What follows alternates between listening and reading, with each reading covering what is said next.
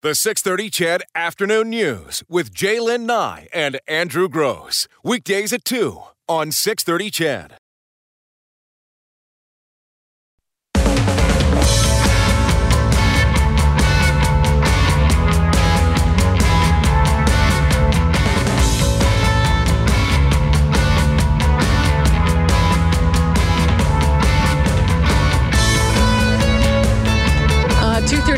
On the Tuesday edition of the 630 CHED Afternoon News, we've been talking about the Calgary Olympic, the bid for the Winter Olympics in, 2026? A lot of people correcting me. Thank you for keeping me honest. I blurted out in a rant that it was Ralph Klein that started the Heritage Fund. It was, of course, Peter Lougheed, and I knew that. Ralph was better known for Ralph Bucks. I forgot about that. The fund didn't grow under that? Ralph Klein. $400, yeah. Oh, per person, wasn't it?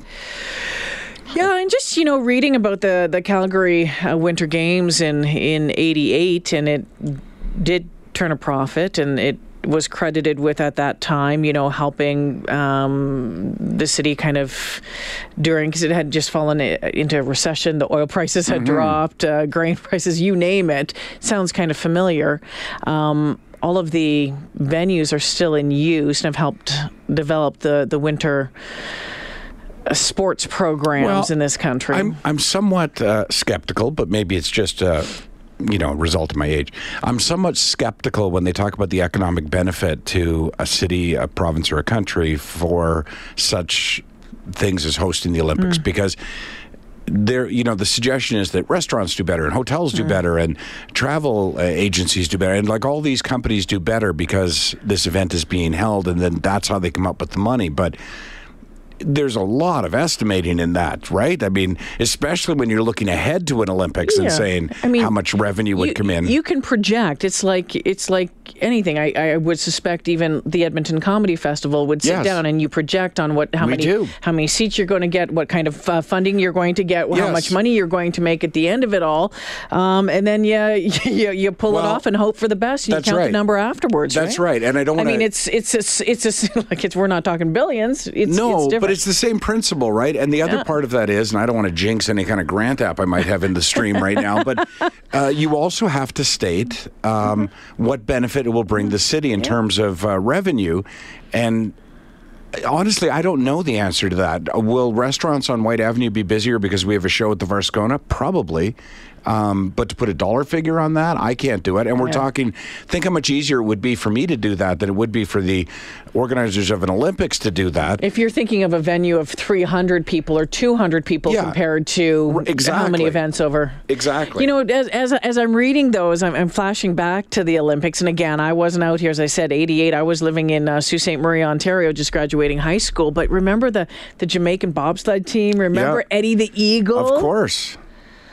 I mean, it was fun, and there was interesting stories, right?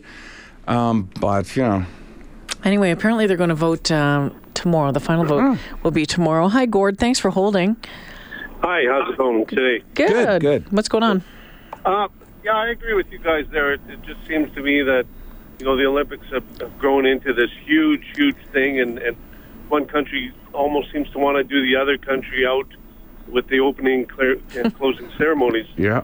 But I guess if there's no real appetite to continue on with the Olympics, I guess what do we do with the athletes that have been training hard and working towards the Olympic gold medal shot? Well, see, I thought about that. That's where you have the Canadian Figure Skating Championships and the Worlds and that sort of thing. For me, the Olympics are. I mean, each of those sports has their international events throughout the years, right? But the difference with the Olympics is that all those sports are brought together under one roof or under in one place at one time. So that's what makes it special, right? But they do already. Each organization, I mean, like you said, the NHL has the Stanley Cup, right? Yeah. So we still get to see all those athletes compete in their various sports if you're interested. The thing about the Olympics is it does cause people to watch sports and have the ability to watch sports on television that they typically wouldn't have. I mean, honestly, has any of us watched speed skating other than at the Olympics or, cycling or, you watch it because your country's in it. And like I say, I love watching the Olympics. Don't get me wrong. I'm a fan of it. I just question whether or not the economic benefit is there, especially after we've just come out of a very tough time. I agree with you guys. Thanks, Gord. All right. Take it easy. And hi, Jim. How you guys doing? Good. What's going on? Common sense here. I mean, there's winners and losers, and I'm going to share it with you. The losers is the Canadian taxpayers. We should all be voting on this, not just the city. The winners are all the hotels and the restaurants that can gouge the heck out of you and for this event. I mean, this is like the dinosaur, guys. Let's look at 67 in Montreal. You know, haven't we learned anything at all? And the overcost, as much as they may say it may not happen or it's going to be very minimal, it will happen, and it will be a lot of money. And again, it's going to be the taxpayers. So, again, if we're expected to pay for this, I'm going to vote no. You know, you raise an interesting point that, and I don't want to say it's a small point, but it's an interesting one, because that's something else. When you talk about the economic spin-off to businesses, you're right. When the Olympics were in Vancouver, I actually had an opportunity to go out there, and I thought, yeah, I might. Couldn't find a hotel for less than... Yep. People were renting out their boats to sleep in. That happens during any major event. It does, anywhere. But when you're talking about the economic spin-off, what you're saying is... What you want to think is that hotels that weren't normally full are now full. What you don't want to think is hotels are now gouging their customers. And I think they would do it. Definitely they would. They do it. Of course they do it. Yeah. Yeah, it's business. Why wouldn't they? Yeah. So, I mean, again, if we're going to pay for this, then I want to vote on it, just not Calgary. And I'm going to vote no because I don't want to pay for any runoffs. I mean, would I like to see them get it? Yes. But at the cost of what it... I mean, I don't see the benefit in it, and I'm sorry. So for me personally... I don't want to spend a nickel on it. I'm sorry. I just don't. I don't want to do it. Yep. There you go. That's Jim. More than your rights. Yeah. Yep. I didn't really see that story as taking off as hard as it did. Well, anytime taxpayers could possibly be on the hook. Right? When you're looking at the amount of money, when you look at the amount of money that is wanted and is needed to put on something like this, and especially in Alberta right now. I mean, when you look at infrastructure expenditures like the LRT. Is a great example. You can sell the argument that it benefits all citizens of Edmonton whether you ever ride an LRT or not. If the LRT is used extensively or bike lanes are used extensively, me as a car owner and somebody who's, reliant on their car, it benefits me because there's fewer cars on the street in theory because they're taking bikes and LRTs, right? But when you talk about an Olympics, I guess to try and play devil's advocate here, the argument is, well, it benefits all Canadians because it's a country hosting them, even though it has to be in a specific city. And it benefits Canadians because our athletes do better because they then have better training facilities down the road. I mean, that's always the argument. Then there's the one we discussed, the benefit of economic spin-off from them, which I think is always overestimated. Well, right? I think... I would suggest that probably the Winter Olympics in Calgary in '88 probably helped with long-term tourism to that area, Calgary, Banff, Lake Louise, all of that sort of stuff. But again, what's the dollar figure on that? Yeah. I mean, it almost seems like at the expense that the Olympics costs, at the level of expense that has to be paid now in this day and age for an Olympics, that it shouldn't be up to one city to do it anyway. And really, to be honest with you, it isn't. I mean, the 1988 Olympics, weren't the ski events all held in like Banff and Banff area? I mean, it wasn't, well, it was, not all of them. They had the ski jump off of Highway 1 there and that kind of thing. If the proposition had been that the province of Alberta is going to host the Olympics and that half the events will be in Edmonton or a third in Edmonton, a third in Calgary, a third in Red Deer, like that kind of thing. There was talk about that at one point, That would be the only way that I would act. I wouldn't agree to it necessarily. Would be a little bit more palatable for you? Yes, I'd be willing to take a look at it if the benefits were spread across the country. But, you could also make the counter-argument to that, what about the people in Grand Prairie and Fort McMurray? And they're Albertans, too. Where's their benefit? You know who we haven't heard from in ages? Who? David and Onaway. David! Oh. I'm retired, so I've been overworked and underpaid. I'm like, where have you been? I was thinking about you recently. Well, thank you. I hope it was a nice thought. I've heard the way you go on Andrew sometimes, so I'm a bit cheery. What do you think? What do you think about the Olympics? It's a great idea. But unfortunately, don't forget that the Olympics, the International Olympic Committee, is a private company. And I know they're going to chip in some money this time around, but the point is how many, as Andrew said, and both you, Jay, this is specific. A lot of it is estimates. Mm-hmm. And great. I ran my own company for 15 years. I estimated that if I worked hard, I could get this amount, like the comedy festival, and it never came to fruition because there was other factors that I could not control. Mm-hmm. And at this moment in time, I am sick and tired of taxes keep going up under one guise or another, and then being told, oh, we'll give $700 million to this, and hang on a minute, you've just raised my cost of living by the carbon tax and all the other things. I'm getting to the point where I don't have any money at the end of the year where I can look at my bank account and say, wow, I've got some money, I can do something, out of the ordinary type of thing. And what do we get out of it? Well, you're going to get this, and we're going to get new facilities. So how about we put in a plan that says we're going to build new facilities across the country for these things? And I'm really sorry for the people that train hard for the Olympics, but I trained hard for my business. It didn't work out, and I didn't get any grants from the government to help me. That's an interesting proposition as well, and this is never going to happen. But what if that were the deal? What the deal was, regardless of, let's say Calgary makes... made how many ever billion? Mm-hmm. 300 billion. Should that have been divided across provinces and territories then? If it was Canada hosting. That works. Right. It will never happen, but it actually makes sense, Dave. Like, you got me thinking that, okay, so we say it has to be in a city. So we're saying Calgary in this particular case.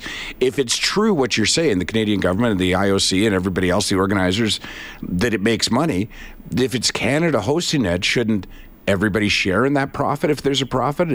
And should, if everyone shares in the loss instead, shouldn't we all have a vote on it?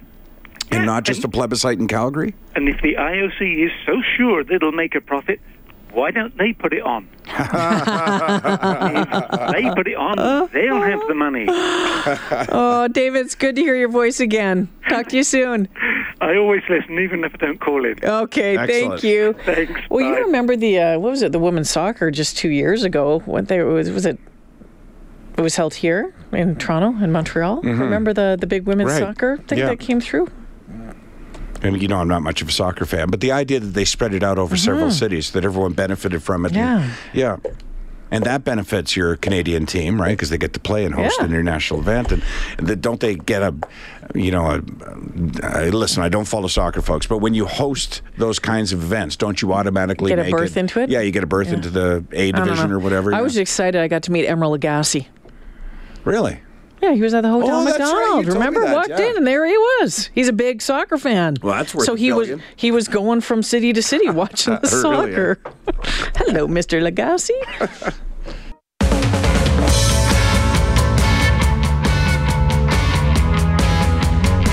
Hey, just a quick disclaimer. First of all, the news of the Calgary City Council suggesting that they would cancel the plebiscite and withdraw their bid for the Olympics was news that was handed to us as we were already on the air. So typically, had we known we would get this sort of engagement, we would have booked a couple of guests to discuss this, but we didn't have that kind of heads up. So the conversation was driven by your texts and your phone calls. My opinion is simply my opinion. I, as one more Albertan, I'm not prepared to pay for the Olympics. If you are, good on you. Ken has been hanging on here. Hey, Ken. Hey, you two. How's it going today? Good. What's going on with you?